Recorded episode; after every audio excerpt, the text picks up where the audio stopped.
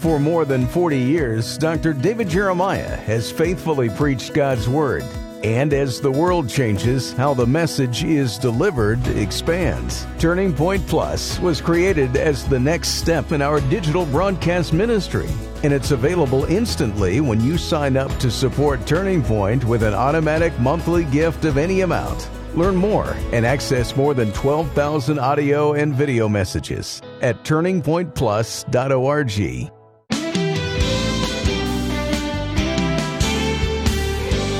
It's one of the core principles of Christian life, and it's to be modeled in a godly marriage. Yet the concept of submission is widely misunderstood. Today, on Turning Point, Dr. David Jeremiah seeks to clear up the confusion with a close look at the Bible's specific instructions for wives, husbands, and children. From the series Christ Above All, here's David to introduce his message The Christian Household. Well, the Bible speaks to us about the importance of the family in Colossians, Ephesians, and First Peter, some in First Corinthians. But there's no book in the Bible called Christian Marriage and Family. Uh, we we find these truths scattered throughout the New Testament. One day I remember someone told me uh, something that gave me insight into why this is true. You see, in the New Testament days, uh, when Paul wrote these letters to the churches, these churches met in homes. It was like uh, when he sent a letter to the church, he sent a letter to the house. And uh, they met. They met with their families. They gathered in the living room or whatever they called it. They had church in their families, and their families in their church. And so the truth of the New Testament doctrine was ingrained into their hearts in ways that we don't understand now. Thank God there are passages that deal with some of the issues um, in the family, and one of them is before us today as we talk about the Christian household, part one. This is Colossians 3 18 through chapter 4 and verse 1. And this material is all available to you, not only as you listen to it on the radio today, but it has been captured and it is in a book now called Christ Above All. It takes you through every verse, every line of the book of Colossians and helps you understand what it says, what it means, and what it means to you. That's always our purpose whenever we do a study on a Bible book. So we're uh, halfway through the book of Colossians, and we'd like to encourage you to get your copy of the book, Christ Above All. Here's how you do it send a gift of any size to Turning Point during the month of August and just say, I want to help you with what you're doing, getting the Word of God out around the world. Here's my gift. Please send me the August book, and we'll do it. It's our privilege to do this, to add value to your life as you help support us in the worldwide initiative of the gospel. Well, here's part one of the Christian household. Gail Urban was browsing in a Christian bookstore one day, and she discovered a shelf of reduced priced items. Among the items was a little figurine of a man and a woman, their heads lovingly tilted toward one another. On the bottom was the inscription, Happy 10th Anniversary. It appeared to be in perfect condition, yet there was a tag on that little figurine that said, Damaged. Gail said when she turned the tag over so that you would understand where the damage was, she read this on the other side of the tag Wife is coming unglued.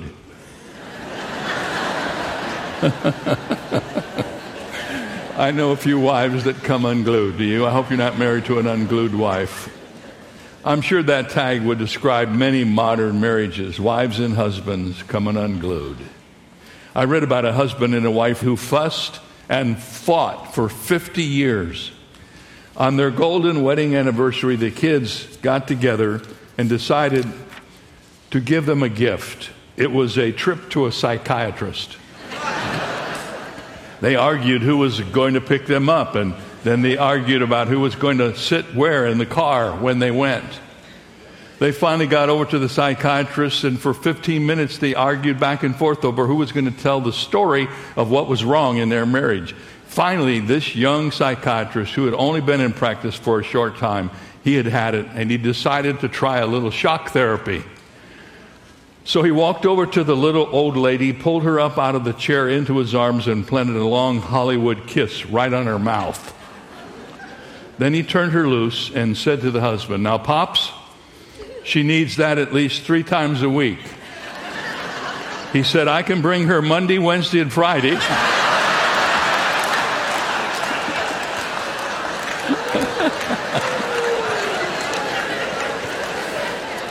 you know, some marriages don't have a clue, do they?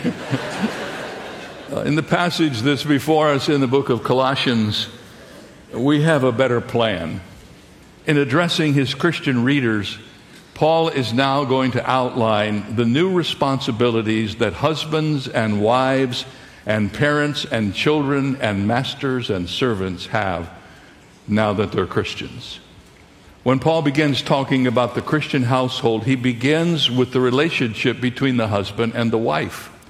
It reminds me of the experience you have on an airplane. The flight attendants give the passengers the instructions. For those of you traveling with small children, in the event of an oxygen failure, first place the mask on your own face and then place the mask on your child's face. It's easy for husbands and wives to put the oxygen mask everywhere on everything from children to job to church to hobbies instead of their own relationship.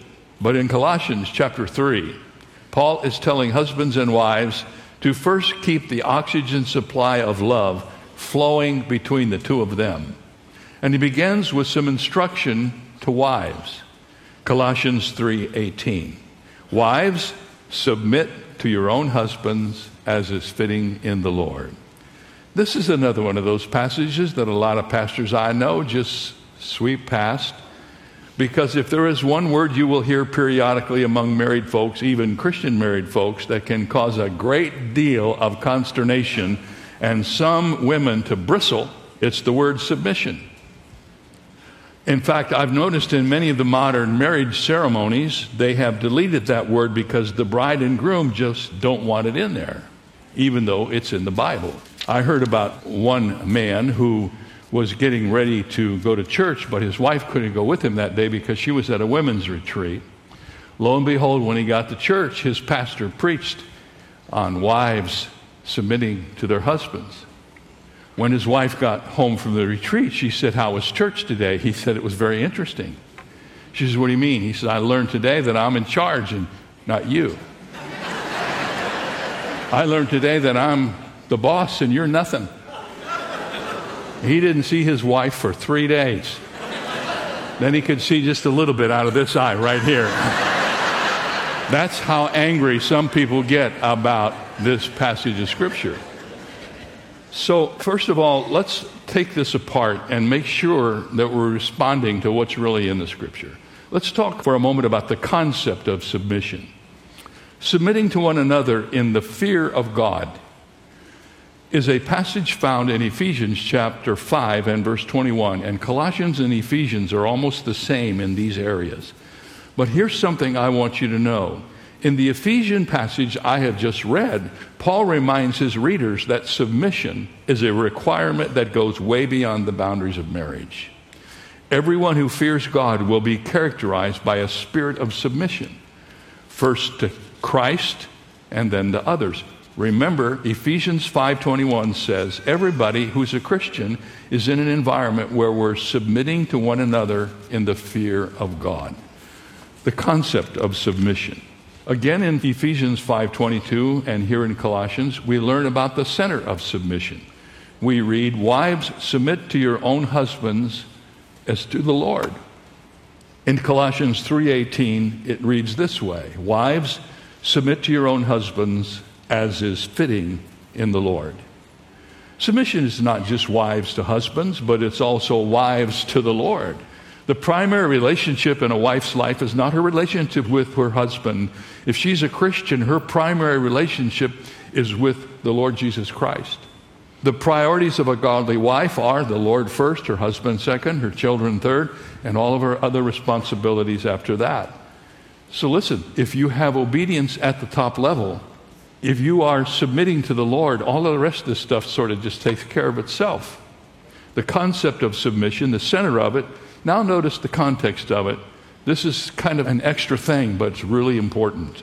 It says in Ephesians 5:22, "Wives, submit to your own husbands."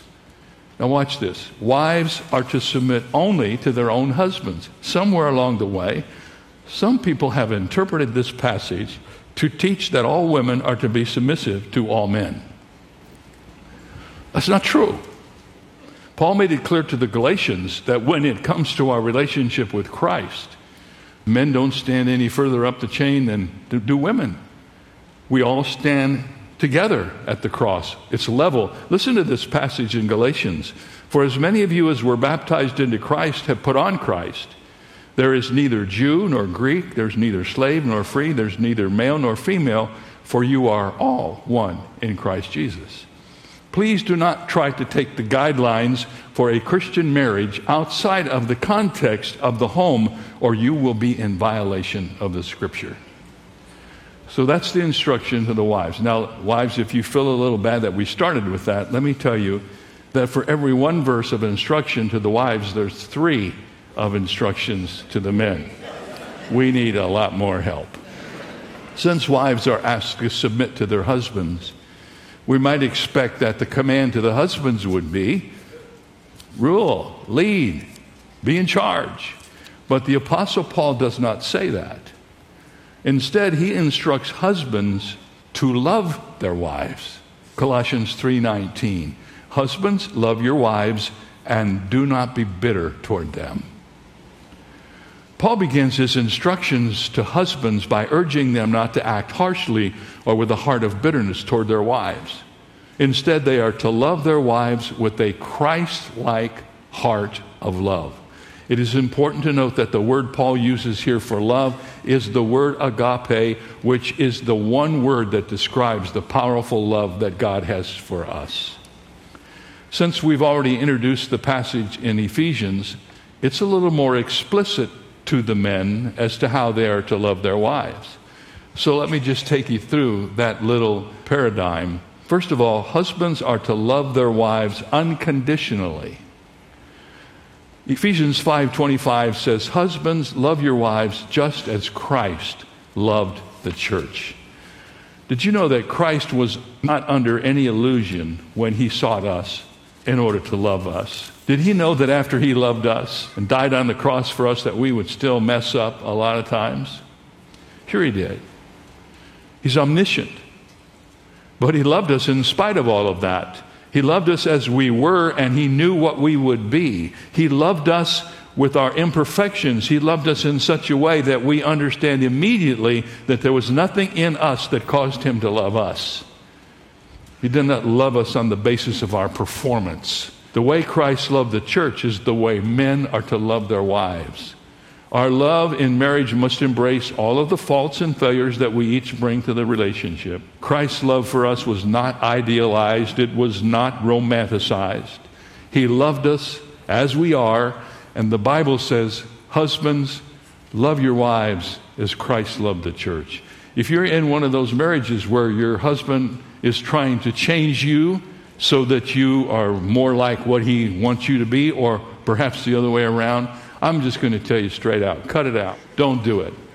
You are who you are. You will change along the way by your relationships. But the Bible says, love your wife as Christ loved you, as He loved the church.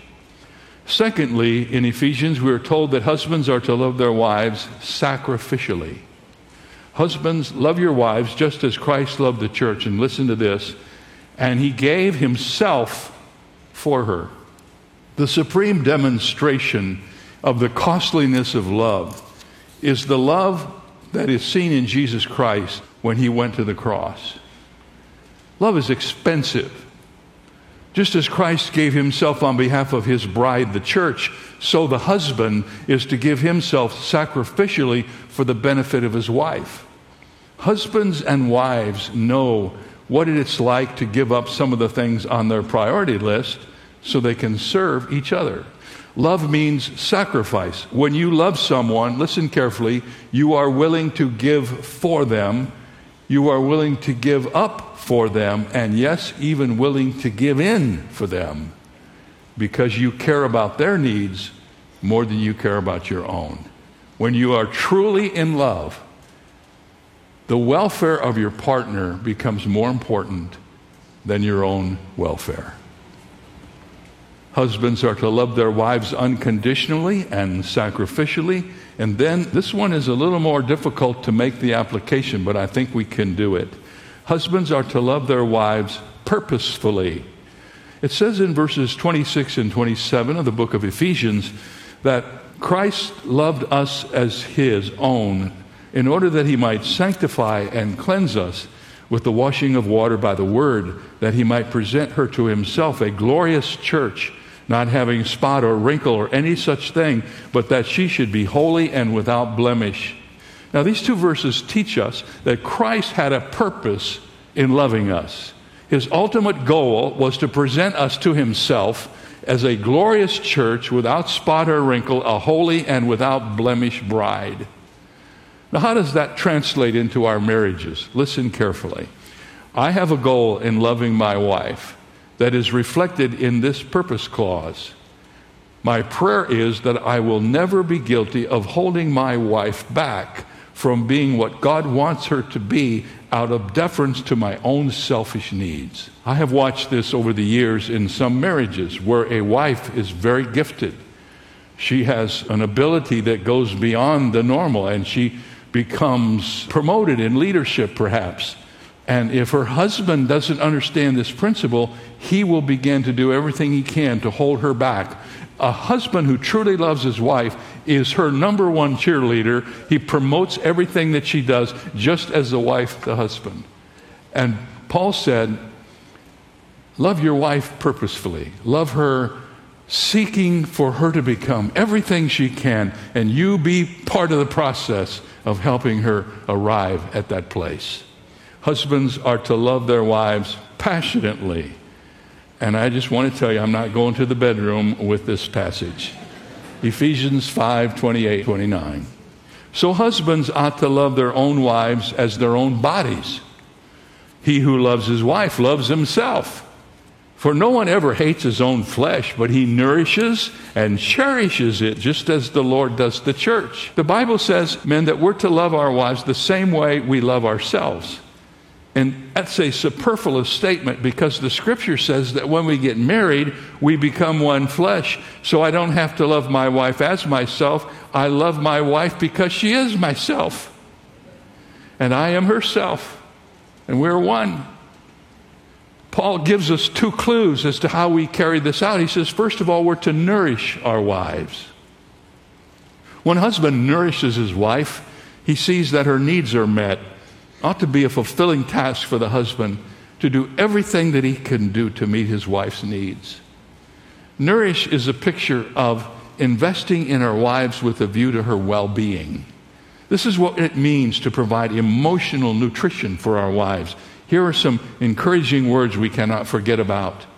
I do not feel complete without you.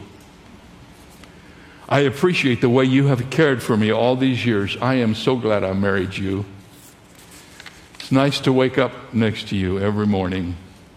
I'm proud of you. I love you. I'll go to the mall with you. All of those on the same level, men, you need to understand that. Amen.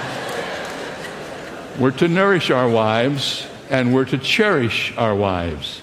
The word cherish is used in the New Testament to describe a nurse caring for a sick patient or a mother caring for a newborn baby. And what's at the core of cherishing is one word that isn't in the vocabulary of many husbands these days it's the word tenderness. You know, we are all into this macho stuff. We watch too many movies. But when it comes to our relationship with our wives, men, we need to work on the tenderness part. So there you have it. Paul takes care of the wives, he takes care of the husbands. Now he's going to talk to children. I'm sure you're glad we're off this part so now you can enjoy what I'm going to say to the children. Colossians 3:20 says, "Children obey your parents in all things for this is well pleasing to the Lord." You know, obedience is a fundamental building block of the home. Whether there are Christians in that home or not, obedience is what makes a family work. Here are four biblical reasons for obeying your parents from Colossians and Ephesians in the companion passages. First of all, obedience is a principle of morality.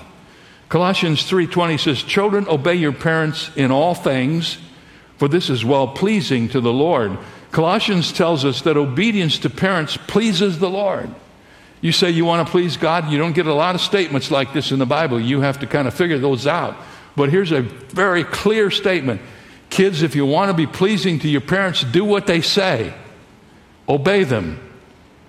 Ephesians puts it this way Children, obey your parents in the Lord, for this is right. Now, that used to mean a lot more than it does today because today nobody knows what's right and what's wrong, and we've blended it all together so there's a big old mess in the middle. How plain and simple is this truth? There is order in nature ordained of God and it argues for the rightness of certain actions. And it is right that children should obey their parents. Why should you obey your parents? Because the Bible says it's right. It's the right thing to do. You say, Well, I don't believe. Well, I don't care whether you believe it or not. It's true. It's right. It's pleasing to the Lord, and it's right. Secondly, obedience to our parents is a precept of Scripture. Notice Ephesians 6 2. Honor your father and mother, which is the first commandment with promise. I remember the first time I really discovered what that meant, and it was so powerful to me. Did you know in the Ten Commandments, the first four commandments are without a promise? But when you get to this commandment, which is number five, it tells you that if you obey your parents, there is a promise I believe that God is underlining this great importance of this instruction. We're to obey our parents because this is God's design and there's a promise associated with it. Here are some of the promises. Obedience is not only a principle of morality and a precept of Scripture, it's a protection for the children. It says in verse 3 of Ephesians 6 Children, obey your parents that it may be well with you. Now, I knew that personally living in the home I did that if I didn't obey my parents, it would not be well with me. so I didn't test that too often. I'm sure there are disobedient rebels out there who have violated this command and have somehow made it through life unscathed. But truth be told, I have never met one.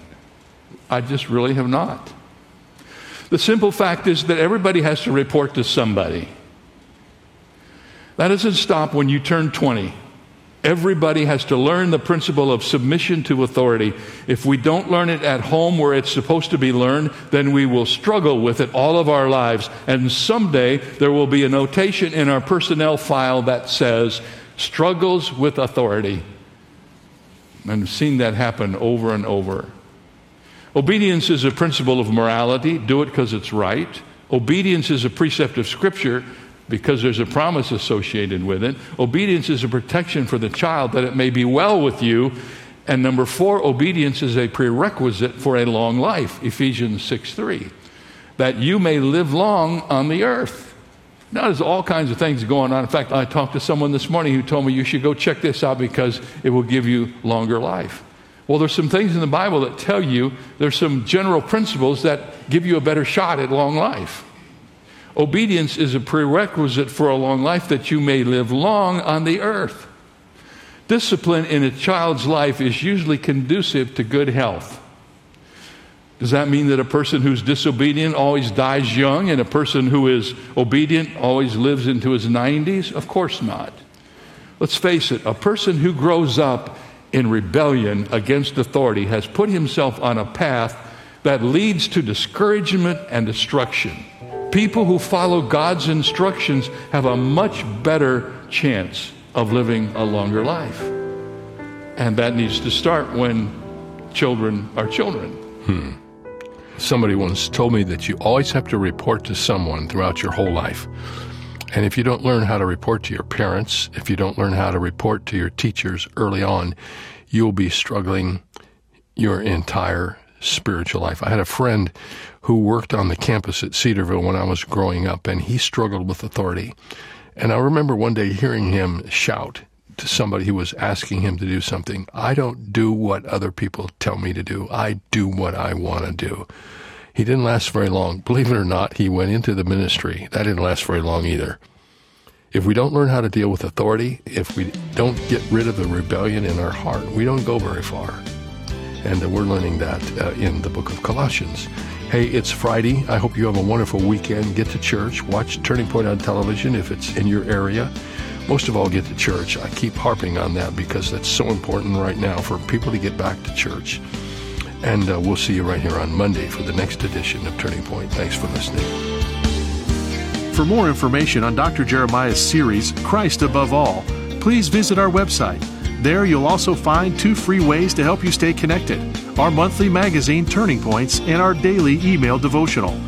Sign up today at davidjeremiah.ca slash radio. That's davidjeremiah.ca slash radio.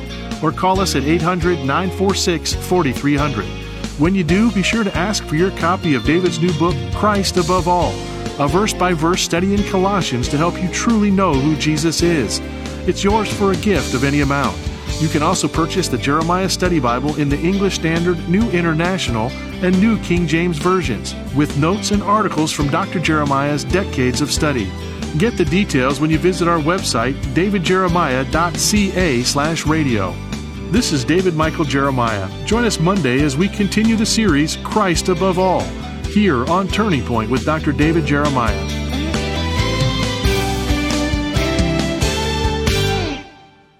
If you enjoy listening to Turning Point with David Jeremiah, you will be happy to hear that there is now a daily Turning Point television broadcast that you can watch each weekday. Tune in to Faith TV, Joy TV, or Miracle Channel Monday through Friday to watch the Turning Point daily television broadcast. Be sure to check your local listings for the channel and time in your area, or visit davidjeremiah.ca forward slash TV to download a program schedule or watch at your convenience. That website again is davidjeremiah.ca forward slash TV. If you want to learn more about the person of Jesus Christ, the book of Colossians offers an unrivaled portrayal of our Savior. And to help you understand this important book in a deeper way, Dr. David Jeremiah has created a verse by verse study called Christ Above All. This helpful book and album are yours when you donate $60 to Turning Point. And with an $80 gift, you'll also receive the written word journal. Learn more at davidjeremiah.ca. Christian author Bruce Larson once suggested how the northern and southern regions of Germany differ in their outlooks. In the north of Germany, he said, people will say, the situation is serious but not hopeless. In the south, Larson said, people say the opposite. The situation is hopeless but not serious. Whether that's a correct analysis of the German people or not, I don't know. But I do know that one of those views is biblical and one is not. Many modern people say life is hopeless but not serious. But Christians can always say that even when circumstances get serious, they are never hopeless. This is David Jeremiah encouraging you to get on the road to new life. Discover God's hope on Route 66. Route 66, driving the word home. Log on to Route66Life.com. Start your journey home today.